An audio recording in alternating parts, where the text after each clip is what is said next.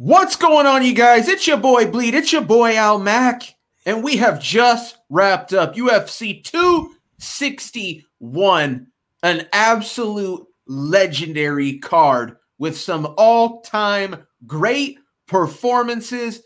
Al, this card from the beginning of the night to the end was so unreal. Probably one of the best UFC cards of all time. I mean, this was phenomenal. I had a phenomenal night betting, just killed it from every angle, so close to a clean sweep. Did lose one. We'll talk about that. Let me throw it to my man Al Mac. Al Mac, how you doing? And hit us with them numbers, dog. Yeah, man, I had a spectacular night as well. I think it's like the first time. Normally we do this, and it's like I had a good night and you didn't, or you had a good night and I didn't, or we both had bad nights. I think this is like one of the first times where we both mooned. You know, like we just oh, destroyed it tonight. Uh, you know the uh, so yeah the under tonight. The under tonight went nine and four plus five point four one units, and that's a little bit different than what we've seen because we've been talking about how the fight goes the distance and the over has been killing it. And tonight was tonight was the hundredth over.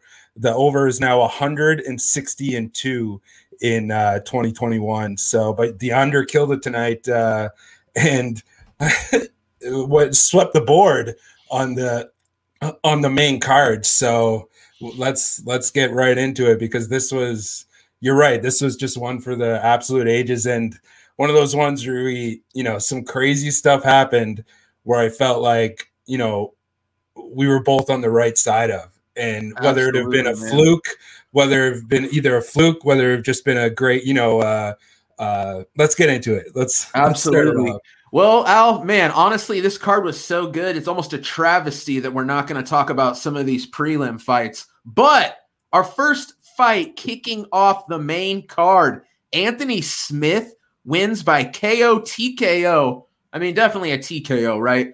Um, man, Jimmy Crute eats some horrific leg kicks. He cannot continue. You know, so, J- Jimmy Crute either dealt with some sort of a break in his foot, but what I think really happened because we see this, um, you know, I think Anthony Smith with a perfectly targeted leg kick absolutely smashed the nerve leading down the uh, the leg of Jimmy Crute. He just could not get his foot to stay up to plant down correctly. It's curling under. I mean, he's kind of just essentially rolling his ankle over and over again. Jimmy Crute's an absolute savage. This kid wanted to keep going, but you know what? I got to knock Jimmy Crute a little bit here. Why are you standing with Anthony Smith? The Jimmy Crute game plan is to come in here, take Anthony Smith down, and smash this dude or find the submission. But either way, both those take place on the mat. Here's what's crazy Anthony Smith lands that huge kick, takes out the leg of Jimmy Crute. Jimmy Crute two times took down Anthony Smith on one leg with ease.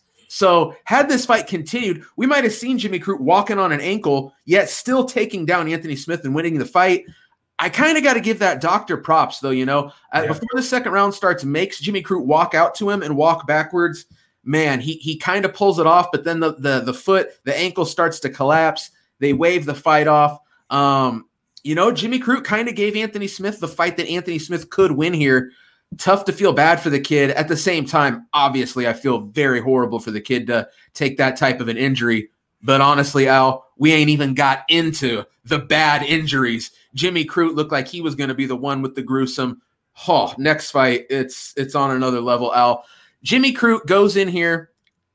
I don't know, man. I, I don't know if it's inexperience, the youth just plays around with Anthony Smith. I think he got a little too caught up in the crowd. I think he got a little too caught up with wanting to get a highlight reel knockout in a big spot like this. That wasn't dude's path to victory. Props to Anthony Smith. I mean, Jimmy Crute, for my money, was winning the fight, even playing Anthony Smith's game. Anthony Smith, big, strong dude, catches him with one good kick, essentially ends this fight. Um, Al hit us with it, man. Did you? I had a bet on Jimmy Crute, a little bit frustrated at the same time. It's the only bet I lost on the night. I had five other winners, so I'm not going to be too uh, too heartbroken here. I do think this was Jimmy Crute's fight to lose, and he kind of kind of lost it. Al hit us with it, man.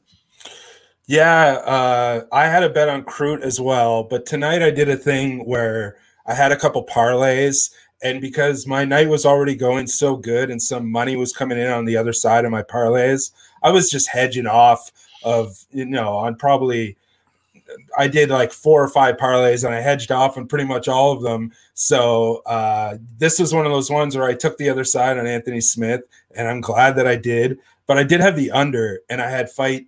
Uh, fight goes the distance, no, and both of hmm. those were.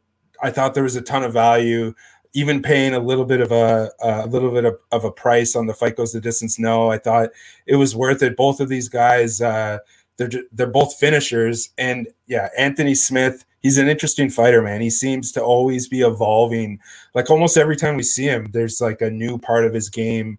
And wins by a leg kick tonight, uh, and you got yeah, you got to give it to Jimmy Crute. If that fight was uh, you know what? I don't think that I, I, I, don't know. I think that there might have been some uh, physical damage there. I feel like his leg. Uh, I don't know what it is, but the, like the little tendon between your thigh and your your like your upper your upper quad. I think that's right where he got him, right in that hamstring spot. And I think there might have been. I'm, I think.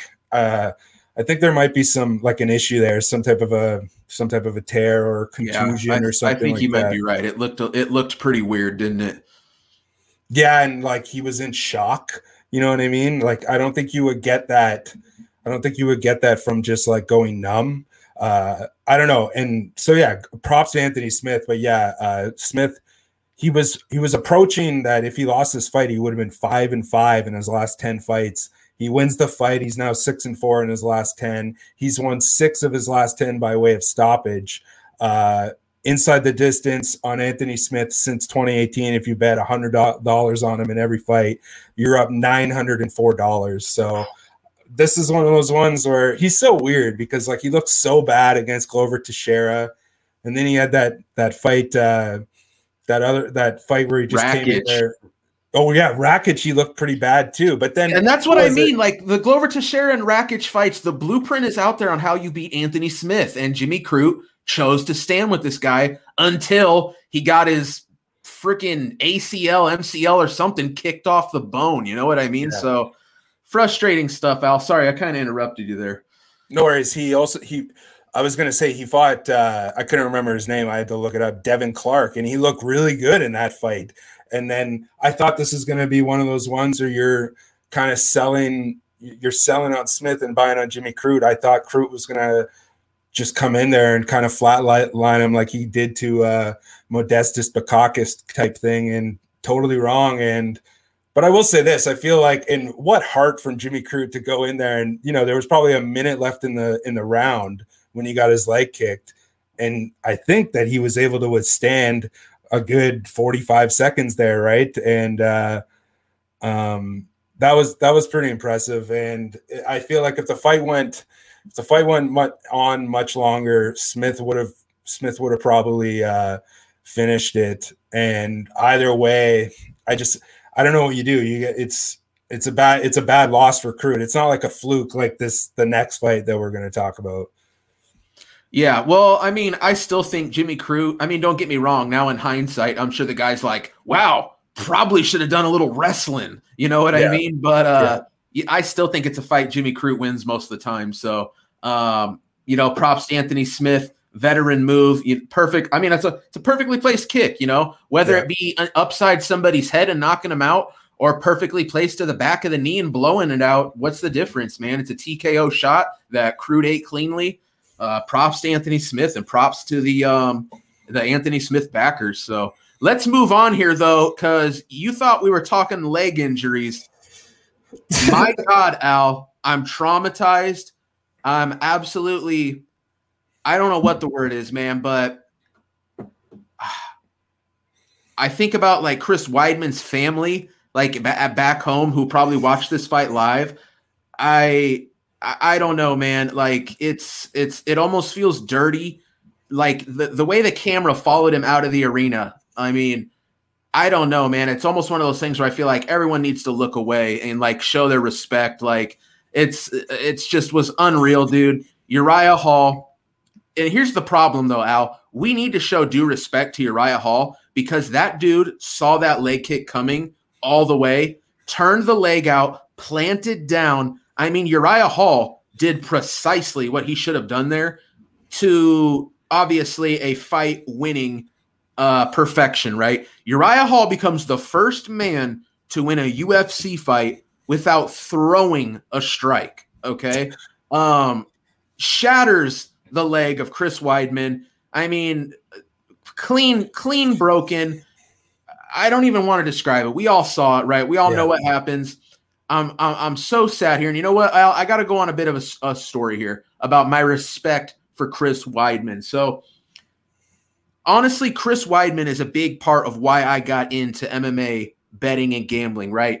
I told a lot of people before I ever bet on a sport in my life that Chris Weidman was going to be the guy to beat Anderson Silva. And I was so convincing with it that a lot of my friends who bet on sports, they took Chris Weidman as that big plus money underdog against Anderson Silva the first time, right? And now, of course, when I said Chris Weidman was going to beat Anderson Silva, I said he was going to do it through his wrestling. I didn't ever imagine that he would knock him out on the feet like he did. Of course, in the rematch, they come, they come out and go, okay, now Weidman's going to do it again. He's going to win it the real way. He's going to wrestle his way to a victory.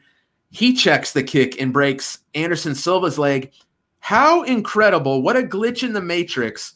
Uh, a situation that's so rare in this sport where we see a check kick, full leg break. How unreal is it that Chris Weidman checks the kick of Anderson Silva, shattering his leg? Uriah Hall checks the kick of, of Chris Weidman, shattering his leg. And the last man Uriah Hall fought was Anderson Silva. It's just so weird, dude. Total glitch in the matrix. The simulation has uh has has given us this weird scenario too closely. It's just so weird how Weidman does this to to Anderson, gets his leg broken against Hall. Out. Give me give me something to, to to to work with here. Just such such a such a crazy scenario. And, and man, I just I feel so bad for for Chris Weidman. I, I, I tweeted it out on Twitter. You know, I said I, I, I want to bet on Uriah Hall. I bet on Uriah Hall at plus money. You know, yeah. but yeah. I definitely didn't say Uriah Hall goes in here and wins this fight without throwing a strike. Kind of feels like a dirty win, but you know we got to take them how we get them around here. And uh, Uriah Hall plus money cashes. Al, what what what's your take on this one, dude? Yeah, this fight was like, this fight was like on. a quantum level of like realities and like this this fight was like an acid trip basically yeah i had i had like uriah hall was my biggest my biggest bet basically of this weekend uh i thought the wrong fighter was favored the whole week and i hit the under and then i doubled up well i didn't double up but i doubled down and took fight goes the distance no and what a horrible thing to happen. you know what I mean? Like, what a hor- like Weidman breaks his leg and I win money, a lot of money, and it's very unfortunate. you know what I mean? And it's it's uh is awful. And yeah, like you you took the words out of my mouth. I was going to be the one that mentioned, you know, how crazy it is that and like in the promo for the fight against Weidman, they're showing him and Silva in the octagon, you know, and it was it's just it's what a and then just on the level of like a leg injury had just happened yeah. know, that happens right away. Like it's just what that was that was just mind-blowing you know what i mean? But you think we've seen some stuff in this sport right? And then we see that. And another thing uh, i'm a huge fan of ray longo. And when was the last time that we saw him? It was when Petr Yan kneed Aljamain Sterling in the head. So that's been Ray Longo's uh, 2021. like, uh, you know, it's it's just brutal. But yeah, Uriah Hall, eight and five since uh, 2015. Uh, a hundred dollar better who's backed Uriah Hall to win inside the distance in his last 13 fights is up thirteen hundred dollars. Uh, wow. and he lost five of those fights. So uh, you're getting some big money on inside the distance. I didn't take inside the distance because my my philosophy is why take inside the distance when you could take because that's kind of like a parlay, right? You're betting the right. fighter and the total, kind of, right? Or yep. betting the fighter and fight goes the distance. No, I I split it up, and I want to f- bet you know Hall and fight goes the distance. No, and then the under was a solid bet as well, and. uh yeah, what an unfortunate way to win a bet, man. Like it, I know it, dude. Feel it, it kind of feels dirty, but uh, yeah, you know, it's like you know, win or lose, right? I always recap on Twitter right after a fight, and it just felt wrong to be like, but bam, Uriah Hall cashes. What's up, fools? You know what I mean? Like that's just not the energy. And uh, you know, I, I, like I said, man, I, am a huge fan of Chris Weidman. Like that, honestly, was so phenomenal to me for him to knock off Anderson Silva. I absolutely love that moment. Um, this is, I don't know, man. This this probably could and should be the end. I just can't think at this point of an unluckier guy than Chris Weidman with the way this guy is getting finished. And uh, who knows, man? Maybe it's not even in, in, his hands. I mean, there's a chance that injury was severe enough that it's just. I, I, I think it should be a wrap. You know, um, uh, how say say his body recovers, right? Say say they go to him, they go, you know what, Chris, you've done the work, of the rehab. That ankle's the strongest it's ever been. What about the mind of Chris Weidman moving forward from this point? You think Chris Weidman ever throws a leg kick again in his yeah. life after living that, after putting his family through that? No, man. And that's what I mean. Like, this guy's now going to be like, uh, he's just damaged goods. And honestly, coming into this fight, the guy was damaged goods. If we're keeping it real, so I don't know what to say about about Chris Weidman. Here's another thing, which uh, you know, shout out to my man DX here in the chat. How how much trauma does Uriah Hall take from a fight like this? I mean, Uriah Hall might not be the same man after doing that to somebody. You know what I mean? Like so nonchalantly. Like and like I said, it's it's it's Uriah Hall's fault. He perfectly checked the kick. I mean, what if Uriah Hall from now on's like, you know what? I'll eat a calf kick as long as I don't do that to somebody. That's uh that's too much, man. No, you know I mean? So no. it, it's it's unreal. Uh Uriah Hall wins a huge fight. I, I hate to say it, it's almost like you can't even give Uriah Hall full credit for this TKO win over Weidman. At the same time, I, I guess you have to. And like I said, man, Chris Weidman let's call it a wrap, dude. There's no need. We don't need to see the comeback. This doesn't need to be like Alex Smith on the Redskins where he's gonna come back and lead somebody. That's let's let's just be done here, Chris. The money's hey, been hey. Uh, the trauma's been done. What what, mean, Al, what do you got? You mean football team? Oh, you're right. Excuse me. God, uh, I, am sure I offended some people. So uh, listen, that's my that's my bad, Al. Yeah, you're right. The the Washington football team. All right, should we move, should we move on to the should, should we move on here, Al? It's it's so funny that like you're even like even bringing up Alex Smith. That's that's even when Alex Smith broke his leg. That's kind of what they what they talked about with uh, Silva. The good thing though, but with Alex Smith is that was a compound fracture, right, where the bone, you know, goes through.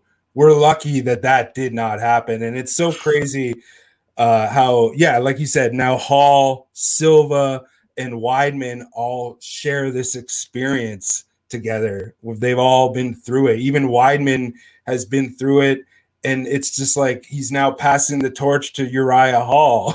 like what a crazy and that's MMA. That's just that's our sport. Just crazy, wild things happen like that all the time. So, yeah, how do we complete the cycle? Um, does Uriah Hall have to rematch Anderson Silva and then Anderson checks his kick and Hall breaks his leg? Like that would be the that'd be the the the, the triangle perfected, right? I think so, but let's hope not, man. That's that's just ridiculous.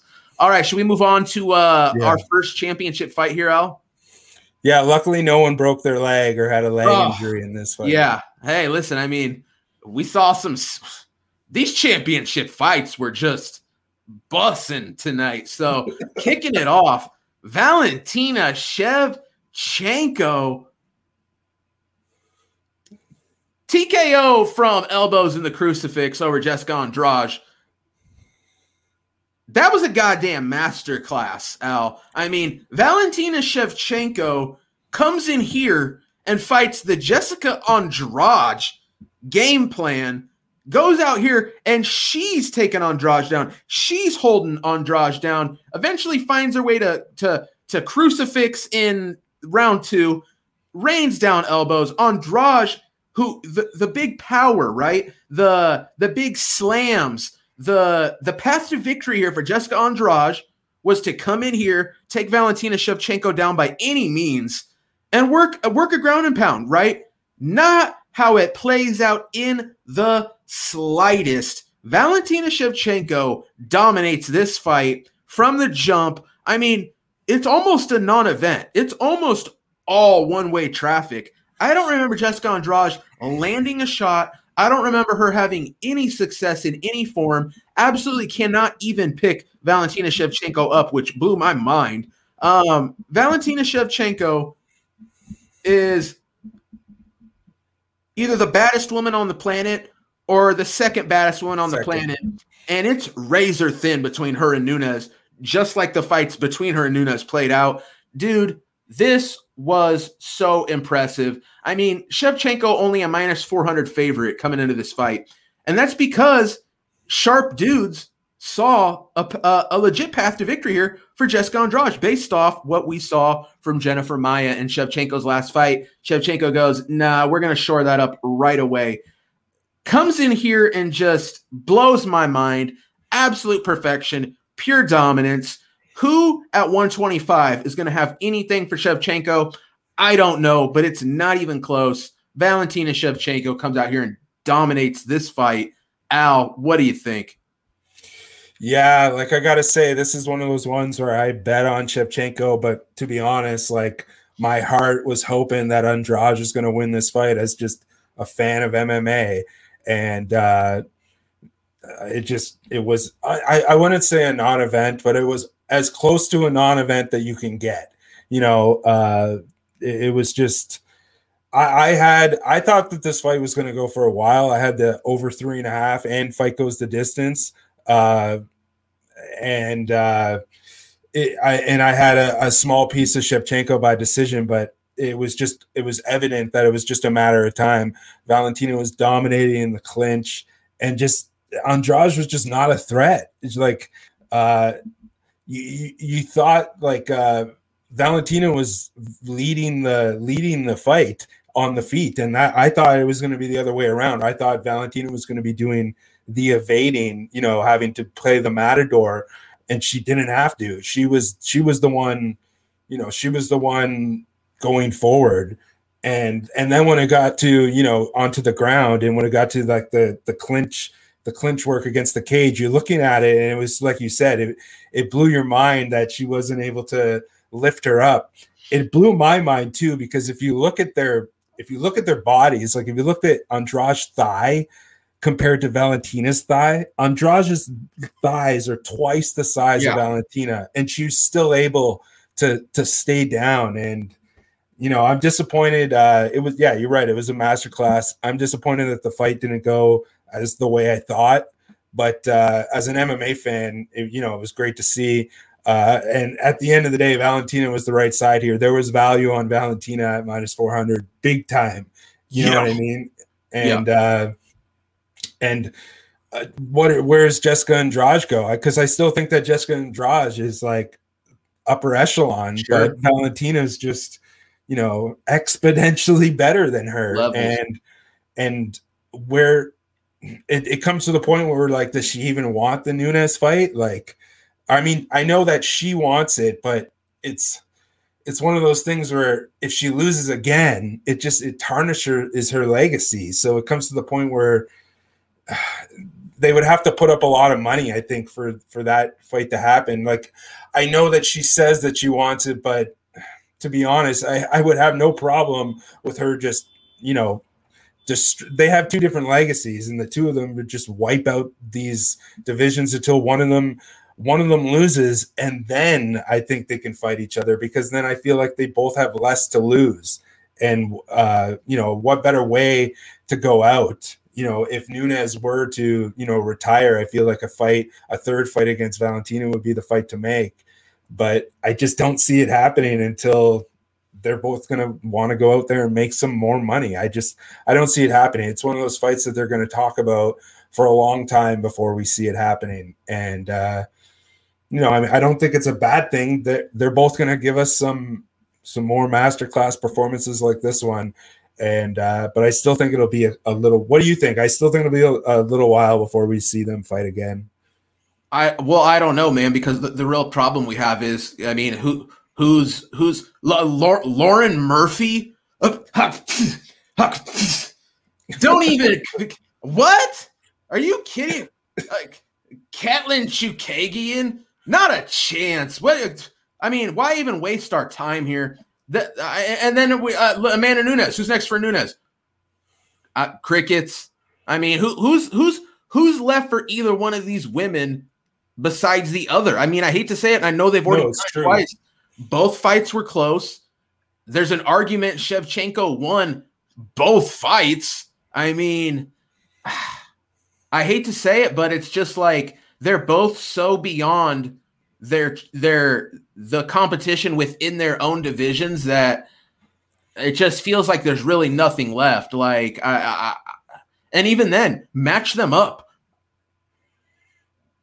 Yeah, this might be the best Valentina we've seen. You know what I mean? Like, I, I but are we seeing the best Nunes we've ever seen? I don't know, dude. But it's just like when it comes to women's MMA, it's like there's not even a Mount Rushmore. It's like Kim Jong Un and Kim Jong Sung, like two two statues amongst amongst just, and that's it. You know what I mean? Because we don't even have like a deep history of the sport, and it's just them. You know, like they're both of their legacies are just unreal. And I mean, the only losses Valentina has are to Nunes up in her weight class. So I don't know, man. It's like I hate to say it, but I, no matter what, they both just are going to keep rattling off wins, and it's like they're both kind of standing there looking at each other. You know, I, will yeah. say this though: Shevchenko wants Nunes. Nunes don't want no Shevchenko. I mean, I really feel that. I think Shevchenko go, oh, you want to you want Nunes to defend the 135 pound strap against me? Let's book it. I'm ready. Give me give me a month. I'll be there. Uh, Nunes is like, uh, you know what? Like, um, what if we do like, you know, um, that's what I mean. There's nobody left. Like you're just you're you're you're reaching at anything at this point to give these shit. Because I, I honestly feel like Andrade was kind of the last test for Valentina. I mean, I just can't think of who's clearly in line next. It's it's a bunch of nobodies. It's it's ugh, it's just it's terrible level of competition. I say they run it again a third time. Um, let's let's really get this going, man, because I, I think Valentina's live in that spot, man. She's so damn good. She's so damn sharp. You know, she absolutely is gonna have the speed advantage over over Nunes, and I just think it's a great fight. And nothing nothing excites me for either woman other than the other than than that matchup. That's that's all I really care about. Uh, and that's all that really matters, you know. So I say, even though we've seen it, it's been a while. Let's run it again, and uh, you know, maybe even run it again one time. Listen, here's the thing: if Valentina wins it, they're gonna have to run it again, yeah. and then they're gonna have to run it again. You know what I mean? Like, because then it becomes a best who who wins three. It's like who who wins the yeah. best five. You know, so it's it's unreal, man. But uh, I don't know. What do you think, Al? You know what we are going to see though, instead of everything that you just said, we're going to see Amanda Nunes against Julianna Pena, and then we're going to see Valentina Shevchenko against uh, Joanne Calderwood, and then we're going to see uh, so on and so forth until they've both made mo- enough money and retire. Because I just feel like they both. I, I agree with you that Shevchenko wants to fight, but it's not like Amanda is going to come down to 125, right? So it's only if Amanda takes the fight. And it comes down to just her being like, I don't know what, like, I, I, I yeah, I, I don't, I don't disagree. I think that, yeah, Amanda's being like, how about you fight some more people? And, you know, I just continue to, uh, make money and you continue to make money. Cause like, I, yeah, you're right. That's the fight to make, but I just honestly, out of all these things, we've seen some crazy things, right? We're on the cusp. Well, not anymore, but we were almost on the cusp of seeing Jon Jones and Francis Ngannou. We saw Jan Blachowicz, Israel Adesanya. You know, we've seen some some awesome fights, but I I feel like that one is pretty far away. I don't I, I don't I don't feel like we're gonna I don't feel like we're gonna see that one anytime soon. Yeah, no, I think you're right. All right, so shit, man, I can't even. It's like you know, we try to think who's next, but that's that's all I got on my mind, man. I I need to see it again. All right, so that was our first championship fight. Valentina Shevchenko. It's just it's not even. It was supposed to play out much closer than that. Minus four hundred. That's that was gold. All right. Co-main event time. Boy, Al, this one shocking. Very shocking to me at least. Rose Namajunas knocks out Wiley Zhang, Zhang Wiley, whichever order you prefer at this point. Minute and 18 seconds into the first round. Another spot, man. Uh, Trevor Wittman, you know, and I'm gonna have to give him props again in this next fight we talk about. This dude is so goddamn good at coaching. I'm gonna tell you right now, that head kick Rose landed, that was absolute perfect setup. That's something they absolutely drilled and worked on, and she literally hit it the first try. Okay. Um, you know, Rose kind of disguises that kick, comes up top, clangs Wiley good, jumps on her on the ground, lands a few heavy ground and pound shots. Uh, Weili gets up protesting, but you know, man, she really took a couple hard shots on the ground and really didn't seem to be there. I think the stoppage probably pretty fair. Um, wow, Rose Namajunas as an underdog absolutely blows through Weili Zhang. This one never even really got started. You know, it never really got started. That was kind of the biggest moment of the fight. Ends the fight. Impressive stuff from Rose. Uh, you know, you do kind of feel bad for Weili Zhang, you know, that war with Joanna and then to lose her belt just so quickly. Um, you know, almost the way she blew through Andrade to gain the belt. Rose comes out here, just kind of breezes through her. Like I said, hits her with that perfectly set up head kick. Um, yeah, I did not have a bet on this one, man. I felt like I picked Wiley to win, but oh man, you know, we talked about that when we took our look ahead a couple months ago. I said to myself, I go, man, Rose Namajunas, you know, she matches up pretty well with Wiley considering the things we saw in the Joanna fight. Man, she completely blows through those expectations. Al, did you have Rose in this one? Uh, tell me, tell me what you thought of this fight. Listen, I never do this, but did I not say that this was going to happen? Did I not say that Rose was super fluid on her feet and that she was going to, you know, be able to take advantage of the more flatter footed Zhang? And I, I, felt like I, I said it. Go on to my YouTube Did we just channel. get some Weili Zhang movement right there? Let me see that. He's got the Chinese rock down, dude. But I, I, just felt like, like I said, I watched that Jessica Andrade Rose Namajunas two fight 17 times, and I was, I felt, you know, she's a lot more like if she's gonna, if Zhang is gonna f- approach this fight the same way that she approached it with Joanna, I just felt that Rose is gonna make short work of her, and if it, the longer the fight goes, the longer that it would have uh, went for Weili in her favor, but I just, it was it was evident uh, uh, very clearly that you know um, Rose is so fluid and she she's just so rangy and she's always on the balls of her feet and that was just a perfect setup and timed perfectly and she was looking like vintage uh, Anderson Silva like it was it was just what a beautiful kick and uh, I got to tell you I I this is this is the one that I I envisioned. I couldn't have I couldn't have envisioned it more perfectly. I thought that's uh, kind of how it was going to go. That if uh, I I I felt like if Zhang was going to be able to withstand the early barrage from Rose, that it might have turned into a bit of a back and forth war. But it just seemed, looking at the tape, you know, Rose is, despite her uh, her faults with the media and the you know the things that she said in the lead up to this fight that kind of turned people off uh she's really really good. And like she's not even really oh, yeah. really good. She's elite and she's she's just on a whole other level man as far as women's mma and uh yeah this was this was this was a special moment. And this was like i even like you said it was shocking and i i the way i handicapped this fight is i said you know I think that Rose is going to have to win by stoppage or it's going to be uh, Weili by decision.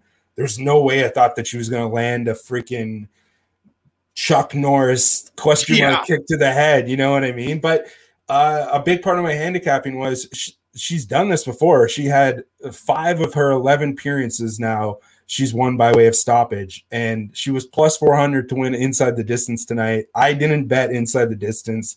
I bet her on the money line and I bet the under just Fair in enough. case just in case she would get knocked out and uh it ended they ended up both cashing in my favor and uh so yeah um a hundred dollar better who's back Namajunas inside the distance throughout her entire career in the UFC is up eleven hundred dollars.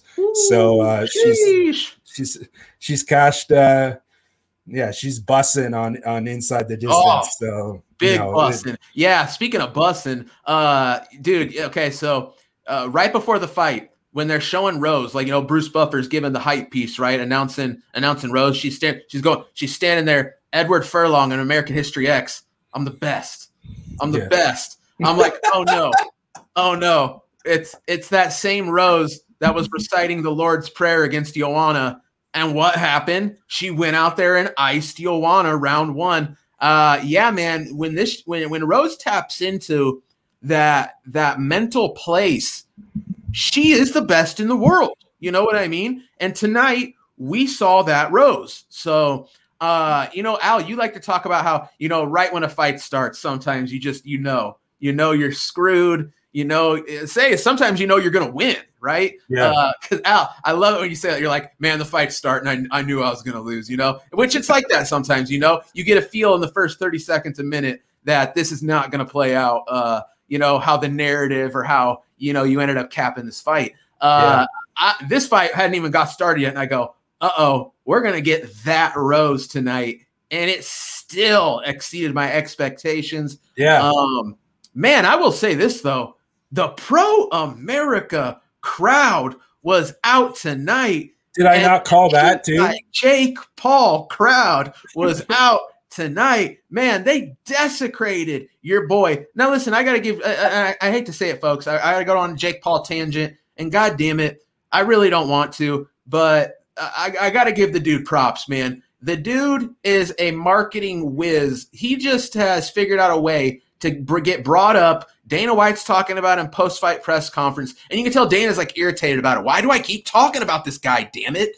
Uh, you just can't help it though. You know, goes down there, gets punked by Daniel Cormier. You know, uh, has a near death moment, thinking maybe there's a chance Daniel Cormier just belly to belly suplexes him right over that that handrail that's protecting him. I would love to know what DC was saying to that guy. Uh, probably warning him that he does not want that Woodley smoke. But um, you know, the the crowd tonight was awesome. You know, they they backed every American heavily. That this fight ended up Rose Namajunas through media turned this into a us versus them situation, yeah. kind of. You know. And uh, it's a little bit unfortunate because I felt like Weili kind of deserved the respect you know, I don't get me wrong, she represents China, and there's you know controversy and whatever. I guess. I mean, I don't know. I I, I didn't know it was like 1982, but uh, you know, I guess let bygones be bygones. It is what it is. Everybody's political stance is different, but um, you know, Rose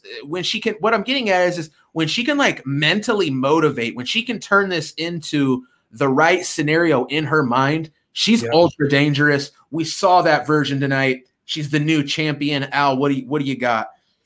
I called all of that. Did I not say that this is going to be an incredibly hostile environment and that everyone is going to be against Zhang? And she looked nervous as hell, man. She did not look uh, you know, she was doing the the heart and the yeah. you know the guns, but beyond that, she did not you nailed that. She did not look she did not look herself. Like it felt like she was putting that on she looked nervous as hell, man. And I, that's what I, you know, the first thing that I wrote when I was writing the notes for this after it was finished, the first thing I wrote, and I hate to toot my own horn, but go back and I, I, I said this a lot. This fight, it could not have gone more than I envisioned because I knew that she was going to come in flat footed and she was going to come in with those octagon jitters.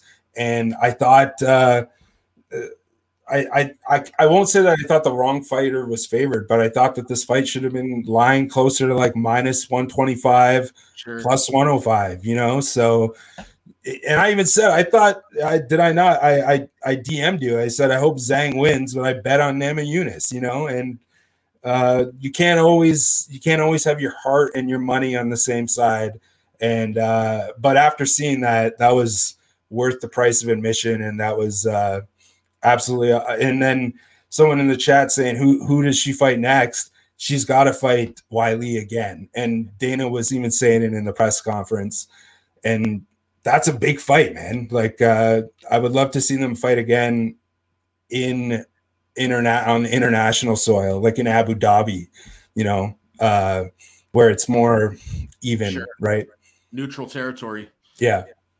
Yeah, man, I don't know, dude. That's that's yeah, I guess so, right? I mean, it's not like Weili had like some like long reign, but man, we know the UFC. This card was supposed to be a Chinese showcase. Like that's one thing we haven't talked about really here, dude. Like earlier in the night, we had some of the best Chinese prospects, and it did not go good at all. A lot of these Chinese fighters early in the night absolutely exposed. Just the well, they don't have that well-roundedness. Whereas Weili's a fairly well-rounded fighter, man. But I just gotta say, I think Trevor Wittman absolutely pinpointed um, the weaknesses of Weili Zhang. And like I said, Rose Namajunas set it up.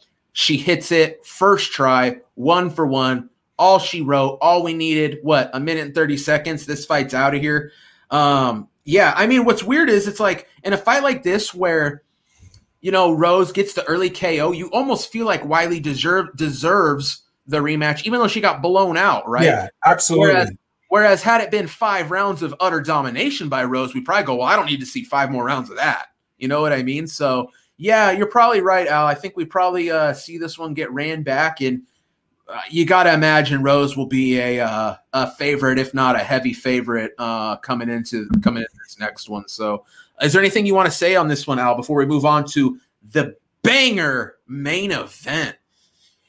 No, and uh, just you know, uh, sometimes, sometimes, very rarely, but sometimes when I say you know, I don't know what I'm talking about. I don't know MMA as well as you do. I come from like a boxing background but sometimes I feel like like this fight this fight was easy money to me. Like I just I there was no moment in the lead up to this where I was just like I I wasn't it, I I just felt the the line was wrong. The the you know the, I thought I felt the right side was Rose and with their silly comments and you know the silliness is a matter of perception, but sure it just it it just banked on her side and she played it perfectly. She played it absolutely perfectly. She she Conor McGregor this like it was it was picture perfect fight game stuff. Rocky Four. It was it was beautiful, and uh, I'm I'm glad I was on the right side of it. And uh, yeah, let's move on to this next banger of a fight. No doubt, yeah, dude, you were absolutely right on that co-main event, and uh, yeah, we're gonna get to we're gonna get to see it again, aren't we? For sure. All right, here we go. UFC 261, the main event. Kamaru Usman Kamaru Usman, Kamaru Usman, Kamaru Usman. Okay, I've been saying it for years now. Put some respect on the name of Kamaru Usman, the greatest welterweight to ever do it. This dude comes in here, blows Jorge Masvidal out of the water. I mean, and speaking of water, that KO, okay, Al, I got to take it back to 1993, Midway, Mortal Kombat. There's the mode where you can get rid of the blood, and instead of blood flying, it's sweat. That's what we saw in this KO. The, I mean, you could have filled up a drinking glass with the sweat. Kamaru Usman knocked off the head of Jorge Masvidal in that shot. The most powerful KO punch we've seen in a long time. I almost tweeted before this fight. My man's coming out with Ngannou in the corner what if we see Kamaru Usman go full Ngannou? He went full Ngannou. Oh my God. Jorge Masvidal leading up to this fight. Kamaru Usman has the softest pillow hands I've ever faced. And Kamaru Usman took that to heart, went out there, gave Jorge Masvidal the fight Masvidal needed to win this fight and shows listen, not only am I the better grappler, wrestler, I'm the better striker. Picture perfect straight right, decimating, blasts him, and you know what? Finishes up with some hammer fists on the ground. And I'll keep it real, man. Masvidal is, is it's over. He's he's out here, right? But his eyes are still awake. That last hammer catches him clean on the chin and actually just puts him to sleep, anesthetized. It's over. It's a wrap. My man Kamaru Usman gets your boy bleed and the Patreon back on track with the winningest bet in combat sports, the parlay of the week. It cashes. Kamaru Usman's the anchor. We're back on, baby. I do got to say this the other leg of the parlay of the week, Dwight Grant. Okay. I'm going to go ahead and take that W and call it very lucky. Al, I think me and you were the only guys that thought Dwight Grant won that fight. And I'm only going to touch on it briefly. I thought the guy won the first two rounds barely. Clearly lost the third, but I'm going to call it a lucky one. Most people disagree with us. Back to Kamaru Usman. He's that dude. He's the baddest man at 170. What is left for there for Kamaru Usman to do? I'll tell you. It's Colby Covington. Oh, baby, this fight is going to be sick. Al, I can't wait. Al, hit us with it. Did you have anything on this one? Uh, this is one of those ones where uh, I had the way I handicap it was I thought Usman was going to win a decision. Uh, I thought he was going to beat him up for five rounds, and I had uh, I had uh, the Usman Masvidal over five and a half or over over five and a half over four and a half with Shevchenko, and I ended up just hedging and betting the under. And then I can't remember. I feel like I had fight. Yeah, that's what it was. Fight goes the distance. No with in the Jimmy Crute fight with Usman, and then I I hedged on Masvidal, uh, which I I regret. And uh, but yeah, um, this is this is absolutely like we just talked about. You know, a, a beautiful MMA moment. This was this was just heartwarming. This oh. was this was uh um it, yeah, just a from a technical perspective, Usman's boxing has been getting better every single oh, time. Yeah. Like that step in double jab uh, right off the hop was so smooth, and like he's coming in like like a like a like he's coming in like he's looking like uh I don't know who to compare it to. He's looking like Terrence Crawford. Like it's it's just unbelievable. His footwork, even if you compare him to the Covington fight, how much better his boxing has gotten. Uh, and I, I texted my buddy because I told I he tailed me on the on just a straight up you know a fat Usman money line bet, and I I messaged him and I said you know uh, Jorge keeps getting caught with his hands down, and if he catches him with his hands down enough times, he's just gonna ring his head and that's gonna be it. And you know Jorge has a really good p- poker face, and there's always that thing when you say like when when somebody lands on you and you smile you know it hurt them. And okay. that's just that's just what was happening to Jorge every single time, right? And uh I feel like for Jorge, he was most dangerous in that time where they were up against the cage. And that's when I was really nervous that I thought when they got separated that there was going to be one of those crazy elbows or one of those like lunging, uh, you know, one of those lunging attacks. But again, the Usman balance. There we go. His ability to, you know, play that defensive game and uh, I um, Jorge uh, went for that flying knee. He thought he caught him off balance, and he went for that flying knee. And Usman just covered up, and he literally just smirked and was just like, "What?" And that's when I knew like this is over. And uh, Usman swung Masvidal's head around like a Chucky doll. Like that was that was like that was street Jesus got baptized, is what we just oh, saw. absolutely baptized. I mean, listen, we're talking about a guy, Jorge Masvidal, who's fought 50 fights. Anybody want to know guess out there how many times this guy's been knocked out?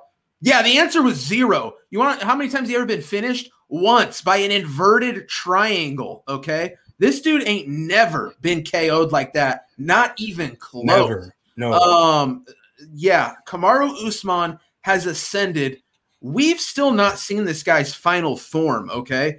It, to be a champion and to be growing at his age, at this stage in his career, and to be adding new wrinkles in his in his game, it's just unbelievable. But again, this guy has gone from Sanford MMA with Henri Hooft to Trevor Wittman, who I've got to say again, Trevor Wittman goes 2 0 on the night. Spectacular finishes. I mean, this guy has three.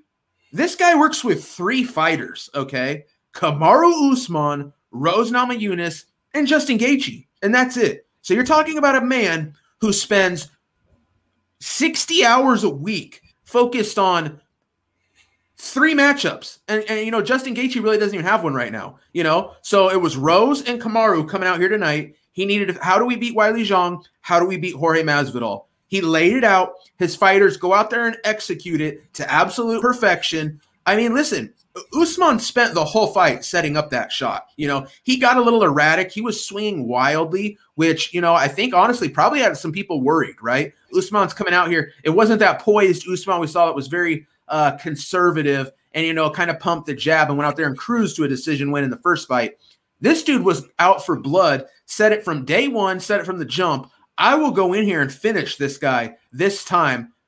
That dude lives up to every bit of what he said and there there is only there's only one man right now. There's only one there's only one man who's made it close with Kamaru Usman, and that's Colby Chaos Covington. Love him or hate him, we're getting that fight, and it's going to be one of the best fights of all time, and I'll guarantee that. Wonder Boy probably going to need to wait in the queue after and, and potentially fight the winner.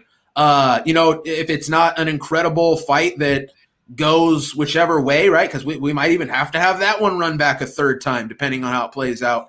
Um, Kamaru Usman, though, I, I, I've been singing the guy's praises for years now, trying to tell people this dude is the realest deal in the game next to my boy Khabib, who's no longer in the game. Uh, yeah, dude, I'm I'm all aboard the Kamaru Usman train. I've been I've been leading the way. I've been holding the banner. I've been leading the uh you know, I'm I'm I'm the head man out in front of the the army behind him because at this point, you can listen. I understand if you don't like the guy's personality. I understand if you don't uh, like his fighting style. At the same time, how could you not? The dude just knocked out Jorge Masvidal in spectacular fashion. Uh, at this point, I don't know how you can detract from Kamaru Usman. If he's not the greatest 170 pounder in the world, there's of all time, there's definitely no argument. He's sitting at number two, and not much is left out there to accomplish to, to call him the best. Al, what do you think of this one before we take a look ahead here? Yeah, man, like just yeah, like uh just uh, it was just unbelievable. And and um and I'm a Canadian and I'm a I'm not even just a Canadian. I'm I'm from Northern Ontario, which is, you know, Georges St. Pierre country and like um I, I, I that knockout puts him in a whole other stratosphere, a whole other a, a whole other echelon. Go look through the extensive tape of uh, Georges St. Pierre. You'll never find a knockout like that. You'll right. never find a knockout like that. And uh, Kamaru Usman, man, uh, with that with that punch, and especially the guy, you know, he called his shot, and everybody loves Jorge, and you know, the the reputation that he just has, basically as a street fighter from the days of like uh, Kimbo Slice, you know, and all that, and like the guy's got reputation. And Kamaru knew that, and Kamaru isn't stupid. He knows the fight game. He picked his guy. He wanted to knock him out, and what like uh, just I didn't think that was going to happen. You know what I mean? Like, but this is one thing. As the fight was going on, I was like, yeah, he, he might knock him out because Jorge was keeping his hands down. He, he just has that weird, I don't know what he was thinking. He, it, it's like he's almost too too tough for his own good, where he thinks his chin is is stiffer than it actually oh, yeah, is. Yeah, he did not respect I mean? the power of Usman whatsoever, and he paid dearly yeah, and uh, but a guy who's never been knocked out. Uh, as far as Masvidal is concerned, uh, maybe I can't be knocked out. You know, I've been hit by some crazy stuff from the baddest dudes in the game, and no one's ever put me out. Uh, I'll eat all these shots right on the chin and just keep coming forward. Right? Usman is just something else. He's another animal. Um, again, it was another one of those situations, Al, where this was just uh, this was pure strategery This was a footwork battle. If Kamaru yeah. Usman could keep his lead left foot to the outside of Jorge Masvidal's and get past it, he was going to have Masvidal right in range where he was going to hit him with that straight right down the pipe at absolute peak speed, peak power. He found his shot. End of story. Um, my God, it, it's it's uh, Al. What what do you have to say before we take a look ahead here at UFC 262? Um, there was just uh, one thing that I want to know: when was the last time that we saw a pay per view with every fight end in stoppage? Hasn't that been? That was like 2008. And you know, I talked about it, and not to toot my own horn again, but I I mean I talked about it in our um, in our previous breakdown of this, where it was. I said that this is an intangible factor. The the fans create volatility, right? and it's uh, and we've seen it. Look at the first fight. You put that first fight in the apex, it's probably a snooze fest. That uh, I mean, the first fight on the card, the um, Carnelossi, right? And uh, Ariane Carnelossi versus Carnelossi, yeah. Na Liang. Yeah, that was that was a banger. Put that fight in the apex. That's a snooze fest, and it yeah, was because of the right. fan. Is because of the fans, and uh, I feel like it was it just the whole night it, it, had that level there was just that volatility a lot of, a lot of pent up energy man a lot of uh a lot of and, and, you know what i think we saw like i was talking about you know i think in the Crute fight i think Crute um fell into that you know he did not go out there and fight a smart game plan i i think we saw some guys going out there and trying to find the spectacular knockout and most did you know like and you're absolutely right al you know the energy the fuel of the crowd it was just on another level. Um, thank thank goodness we're back to to fans here. Hey, listen, folks, that's it. It's a wrap. The pandemic's over. Go ahead, let oh, your oh, yeah. hit up your local politicians. Let them know the masks are off. Dana White said it's over. We can show up to UFC events. Uh, no masks, no vaccines. It's all good, baby. Uh, let's get back to some fighting. It's over for your boy Bleed. I'm gonna put it like that. We're back to normal. UFC. I can go to a UFC fight. Uh, good enough for me, man. Uh, we're, we're, we're, we're done with the whole thing. All right, back to normal life, everybody. UFC 261, we got it going. All right. Uh, so Al, um, yeah, man. Uh, so so just just to recap the whole card, absolute phenomenal stuff. I mean, action pack, legendary card. You know, phenomenal betting night for me. You know, I go five for six on bets. Patreon members, we all cashed big. Celebrate, woohoo, popping bottles, throwing money in the air you know, all that good stuff. Uh, and we look ahead, man, to UFC 262. Al, hit me with it. What are you sizing up on this next pay per view event? Um, I think this is this is a really this is a really interesting one. I really only have broken down like based on my like the way that I break down fights on the main event, which is Charles Oliveira and uh, Michael Chandler. Ooh, shit and uh, it's going to be a fight. it's going to be a fight that I think Charles Oliveira is going to win, and I feel like um,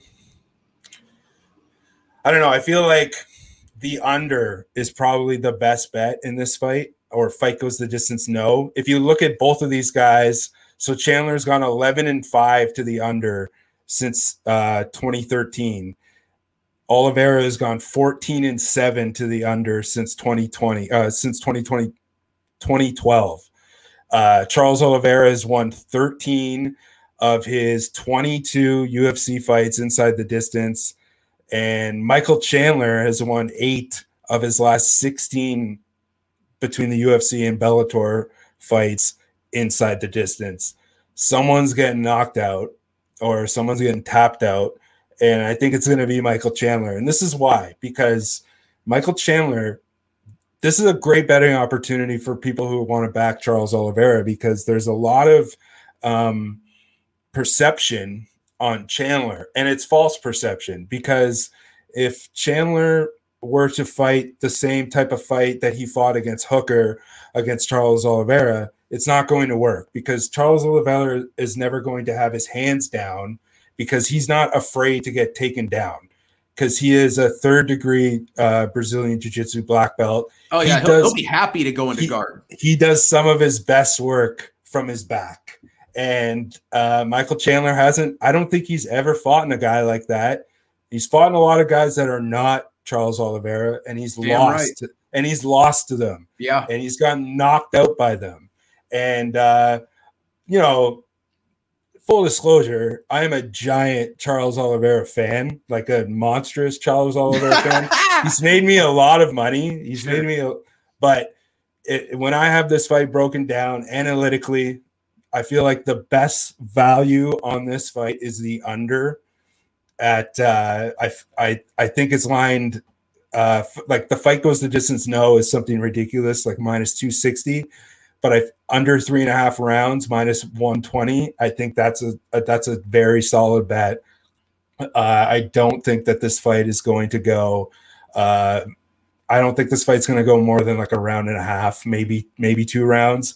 Um, and uh, I just I just feel like if if Chandler thinks that he's going to do the same thing with like that cocked right hand and like uh, Charles Oliveira said it like if if he if he thinks that he's going to come in here and wrestle me and fake the wrestle fake the wrestling and hit me on my chin he's not scared to get hit on his chin especially when when he when he knows it's coming because he's he's not going to be he's not Dan Hooker. Dan Hooker, as good as he is, he's not the greatest wrestler. He's not the greatest on his back. He's not a I don't even think he is a black belt in Brazilian jiu-jitsu. When you have that type of when you have that type of defense on the ground, you do not care about getting taken down, especially against a guy as rudimentary as far as wrestling goes as Michael Chandler. Michael Chandler isn't that much of a threat on the ground as far as submissions go. So, like, if Chandler is going to try to fight his fight, his best fight to his best path to victory has got to be on the stand up. And I, Charles Oliveira has got pretty good stand up. And uh, yeah, man, uh, what do you think? What do you think about this one? I don't think we've talked about this one yet. No, we haven't. And, you know, Al, honestly, man, uh, I'm seeing it pretty similar to you, I think. You know, when we look at the last three losses, right? So Michael Chandler's lost five fights. The first two fights this guy ever lost were back to back split decisions. So fights where they were very close, it went the other way. All you know, one judge saw it for Michael Chandler, right? But you know, in his last three fights, he's lost. Will Brooks finished him with punches in round four, right? Uh, Brent Primus kicks kicks him with a calf kick, similar to what we saw Jimmy Crute. He's folding the foot under, can't continue first round TKO. And then, uh, you know, Patricio Pitbull knocks him out one minute into their fight with punches. Um, you know, so what I'm getting at is, is we've never seen Michael Chandler submitted, right? But has Michael Chandler ever even been remotely close with someone as good with as the as, with as good of a jujitsu game as Do Bronx? And the answer is not even close. I mean, the closest guy we have is Goiti Yamauchi, who let's keep it real, the dude ain't nowhere near the level Do Bronx 2.0 is at right now. Um, so what I'm thinking is, is Michael Chandler, this dude ain't shooting a double on my man Do Bronx. This guy, shoot on this guy one time and see if he doesn't snatch you up in the tightest guillotine and wraps those legs around your body and you're being attacked like uh, Jennifer Lopez 1996, the movie Anaconda. You know what I'm saying? You're getting wrapped up and you're getting ate up by my man Do Bronx. Um, so what I'm getting at is, is I see this fight playing out on the feet, and it's playing out on the feet. My man Michael Chandler is a midget compared to the length uh, and the in and out ability, and probably the speed of Do Bronx at this point. Because uh, you know he's the guy the most submission victories in UFC history. But what have we seen from this guy in his most recent fights? His stand up is ridiculous. He's hitting guys with crazy shots, long shots. I mean, really, the only knock I have on Charles Oliveira, and, and the thing is, this is stuff from years ago. We're talking at featherweight, we're talking 2014. I feel like we saw the guy quit a few times earlier in his career. But again, I'm talking about Do Bronx 2.0. We're talking about a yeah. different guy at this point. Where do we stand as far as odds in this fight, Al? Do you have a money line for where these guys are sitting right now? Yeah, it's a complete steal. Charles Oliveira is sitting right now at minus 115, and Michael Chandler is at plus 115. It's a complete steal. This these lines are completely off. Charles Oliveira should be the way I would line this fight is like one minus 175. Charles not even, man. Minus 200, Charles Oliveira. Like, really? Yeah. Like, it's this is perception, this line right here that we're seeing right now. And I feel like it was plus 135. And so a lot of money has come in now on Chandler. Yeah. So the line open at plus 145 on Chandler, now all the way down to plus 115. That's all perception, man. What what is there? What is there there? He's he's isn't he like 36 years old? Right? Yep, 36 year old lightweight, small and, lightweight. And the ground game, the ground game, like this is not talked about very much, but the the difference in their their height, the difference in their reach plays a huge deal in the ground as well. And I think this this all comes down to Charles Oliveira is going to like a like Fabricio Werdum style is just going to be, you know, I don't care if you take me down. Pull, like I wouldn't be surprised if I wouldn't be surprised if Charles, Charles Oliveira wins this wins this fight with a guillotine, with just a straight up classic guillotine, with Chandler getting pieced up, going in for a double leg, desperation takedown, Oliveira catching him, guillotine. That's a wrap. The new, and he's deserved it for so long. The new lightweight champion, and then line him up for the money fight against uh, uh, either Poirier. Well, it'll be Poirier, either Poirier or McGregor, but it'll be Poirier. So, and then there you go. There's there's the that's the wrap to this whole saga of the the last three years of the the lightweight division, and then Chandler can fight whoever. Chandler could fight. I don't know. Who cares? But you know what, all, Al? I'm totally with you. Wrap it up. The predictions in.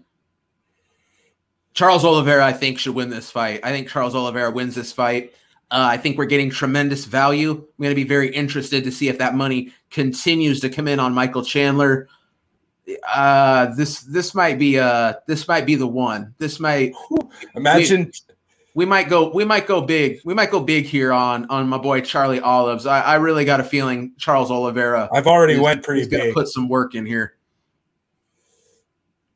yeah i've already went pretty big on charles oliveira and i'm it's disappointing that i've seen now a lot of money come in because i got charles oliveira like minus 135 and now i see him at minus 115 so yeah yeah dude and you might we might be able to get him at plus money at some point Ooh, boy yeah. Then, hey, listen, Al, I've been cashing for a couple years now, uh, plus money on Charles Oliveira. You know, I was the only guy, I swear, in the world who took Charles Oliveira against Tony Ferguson. No, me too. For a while now. So uh, I'm not going to stop now, man. I mean, Michael Chandler, one win in the UFC, knocks out Dan, Dan Hooker coming off of an absolute war with Dustin Poirier you know, the guy landed one good shot in the fight. You know, really, it's not like it was just a complete and utter domination. If anything, Chandler was getting quite frustrated with the length and the reach that Dan Hooker and the movement, which Charles Oliveira is going to bring a very similar style on top of being the deadliest guy on the ground. It's in the picks in, man. It's it's Charles Oliveira for me. Al, what do you say? Should we uh maybe talk about this co-main event a little bit? Hey, but just before we do, I was on, don't forget, and for all the viewers, because we had a show on another channel, and that was a nice December 12th evening. We were both on Charles Oliveira that evening very heavily. I was right on, right on very on. heavily. And well, it was, was, only me and you, dude. I swear, in the MMA community, it was me and my man Al. And, and, and people people were saying that Tony Ferg was the lock. I'm like, yo, uh, I don't know about that. And we got Tony Ferguson on the same card too, right? Is that where you're going with this? That's where I'm going with this. And then this is this brings us right into another transition to a another beautiful betting spot. My man Beneil Dariush against Tony Ferguson. This is another bet that I've already made. And uh, I bet uh, Dariush at like minus 145 thinking I, I keep thinking that the money's going to come in on the other side and it's not because the betting public is just not that smart and Beneil Dariush is now a minus 135 favorite and I bet him at uh, about minus 150 Ferguson is plus 130 uh, I don't know I, I don't want to get overconfident here because I've done this before like I we um a, a good one that I had was um, uh, Casey Kenny, right, and Dominick Cruz, where I was just like, lock it up. That's a that's a wrap. Casey Kenny, easy money. I was wrong, right?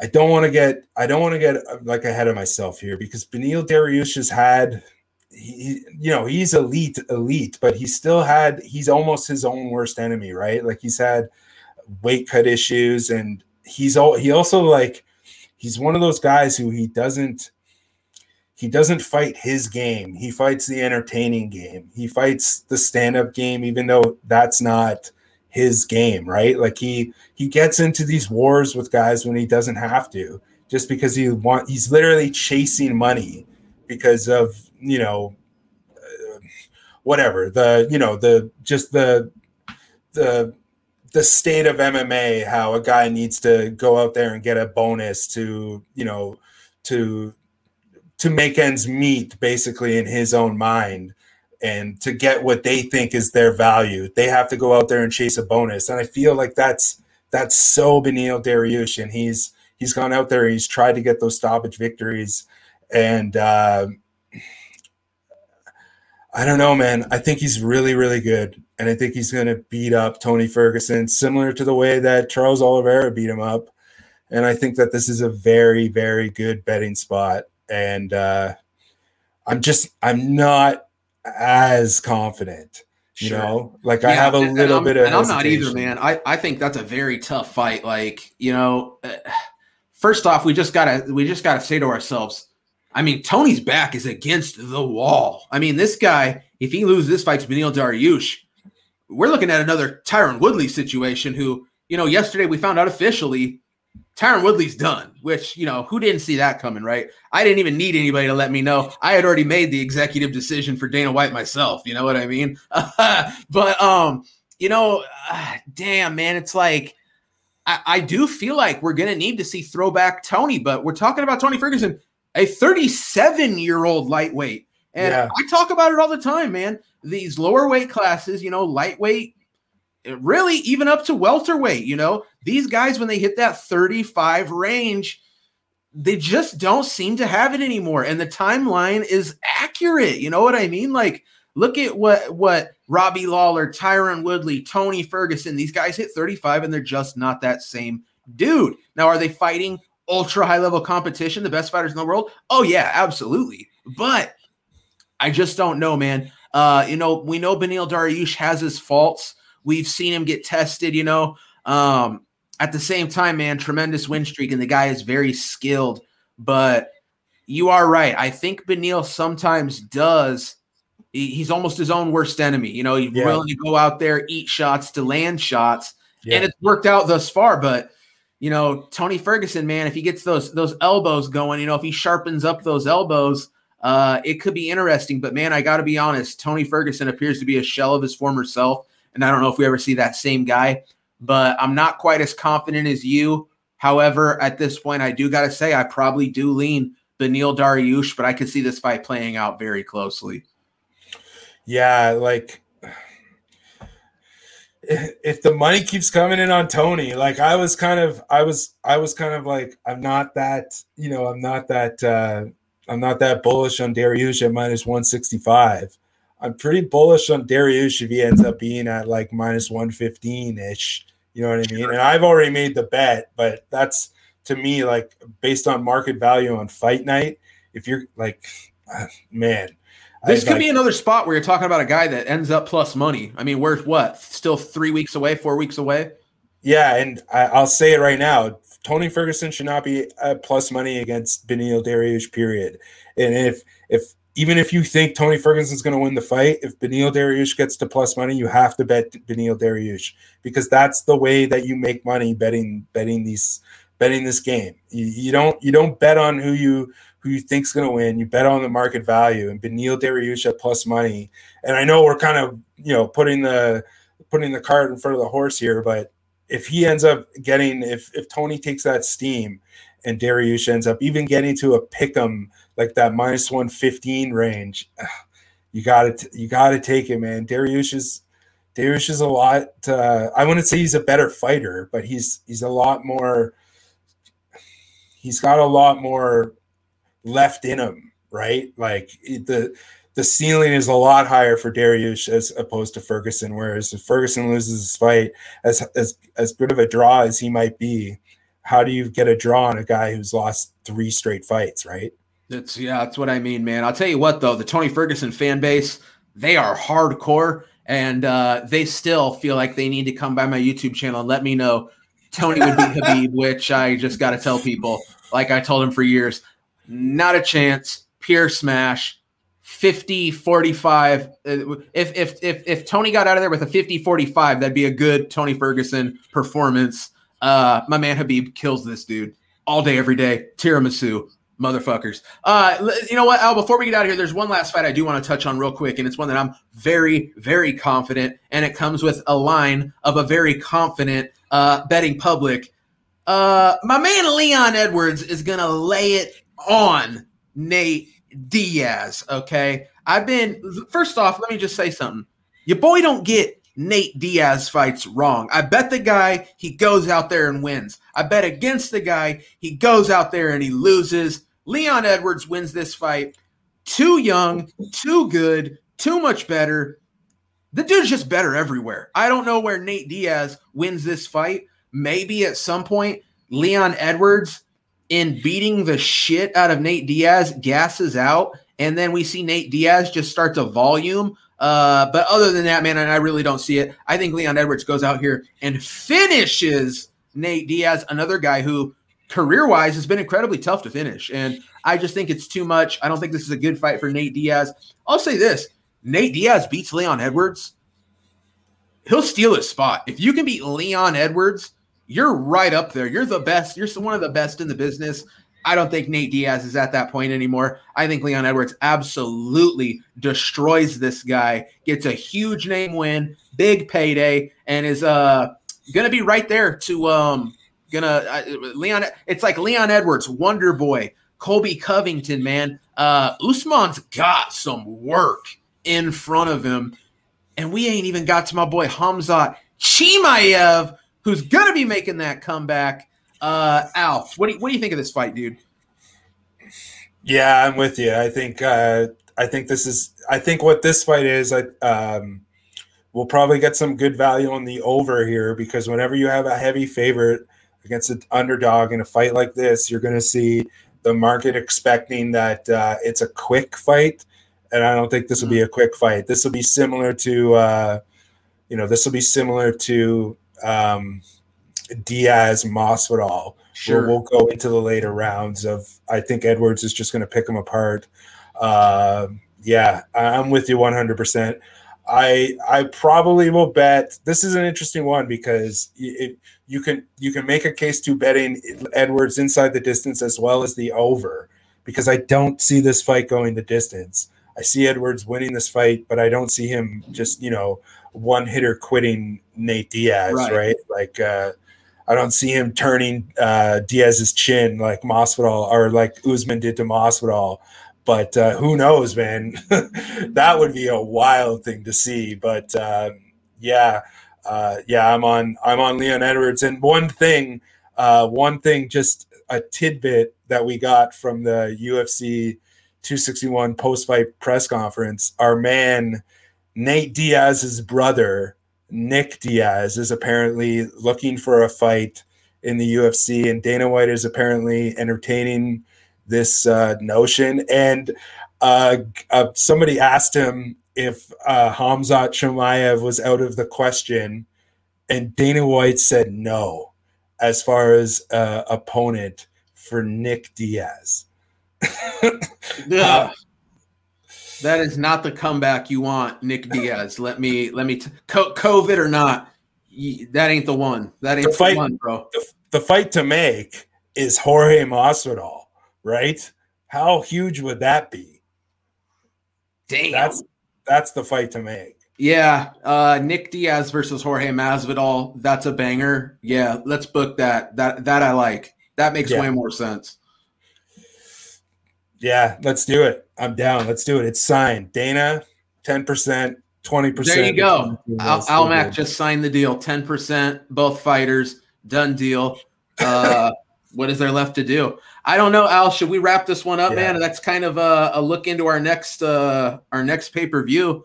Uh, should we uh, wrap this up and uh, head head home here?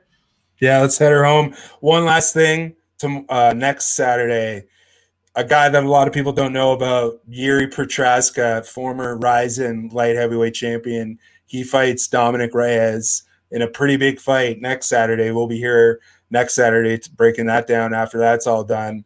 I think Prochaska is going to destroy this guy. So, uh, uh, yeah, the, I think it's a good spot. I like the I, I like the line right now where it is at uh sorry right at uh minus 130 like i yeah jiri, jiri prochazka is Wow. a is a is a monster. And i'm not taking anything like away from dominick reyes but reyes i feel like jan blachowicz kind of took his soul and jiri prochazka all day in this fight. And uh you know um what is it? It's ufc ufc vegas 25 right? And Yeah. that's that's it's it's a good card, man. We got uh, Cub Swanson, Sean Strickland, we got a Ion Cutelaba. There's a bunch of good fights on this card, man. So uh, Cody Stamann and Merab. Uh, Woo, yeah, sleeper. so yeah, man. So uh, yeah, well, next Saturday, right? So we'll be same back time, same appro- well, approximately same time, but definitely the same place. All right, y'all. He's Al Mack. I'm Bleed. That is the results. The recap. UFC 261. Phenomenal betting night for both of us. Sign up for the Patreon. Sign up for Twitter. Sign up for Instagram. Follow us on every social media. DM us. Tell us what you think. Let's keep it riding. Let's keep it rocking. Let's keep snapping necks, cashing checks, making money, cashing tickets, winning bets, mooning investments. Uh, that's just how we do it around here. Is there, is there anything I forgot to tell people what we should do, Al?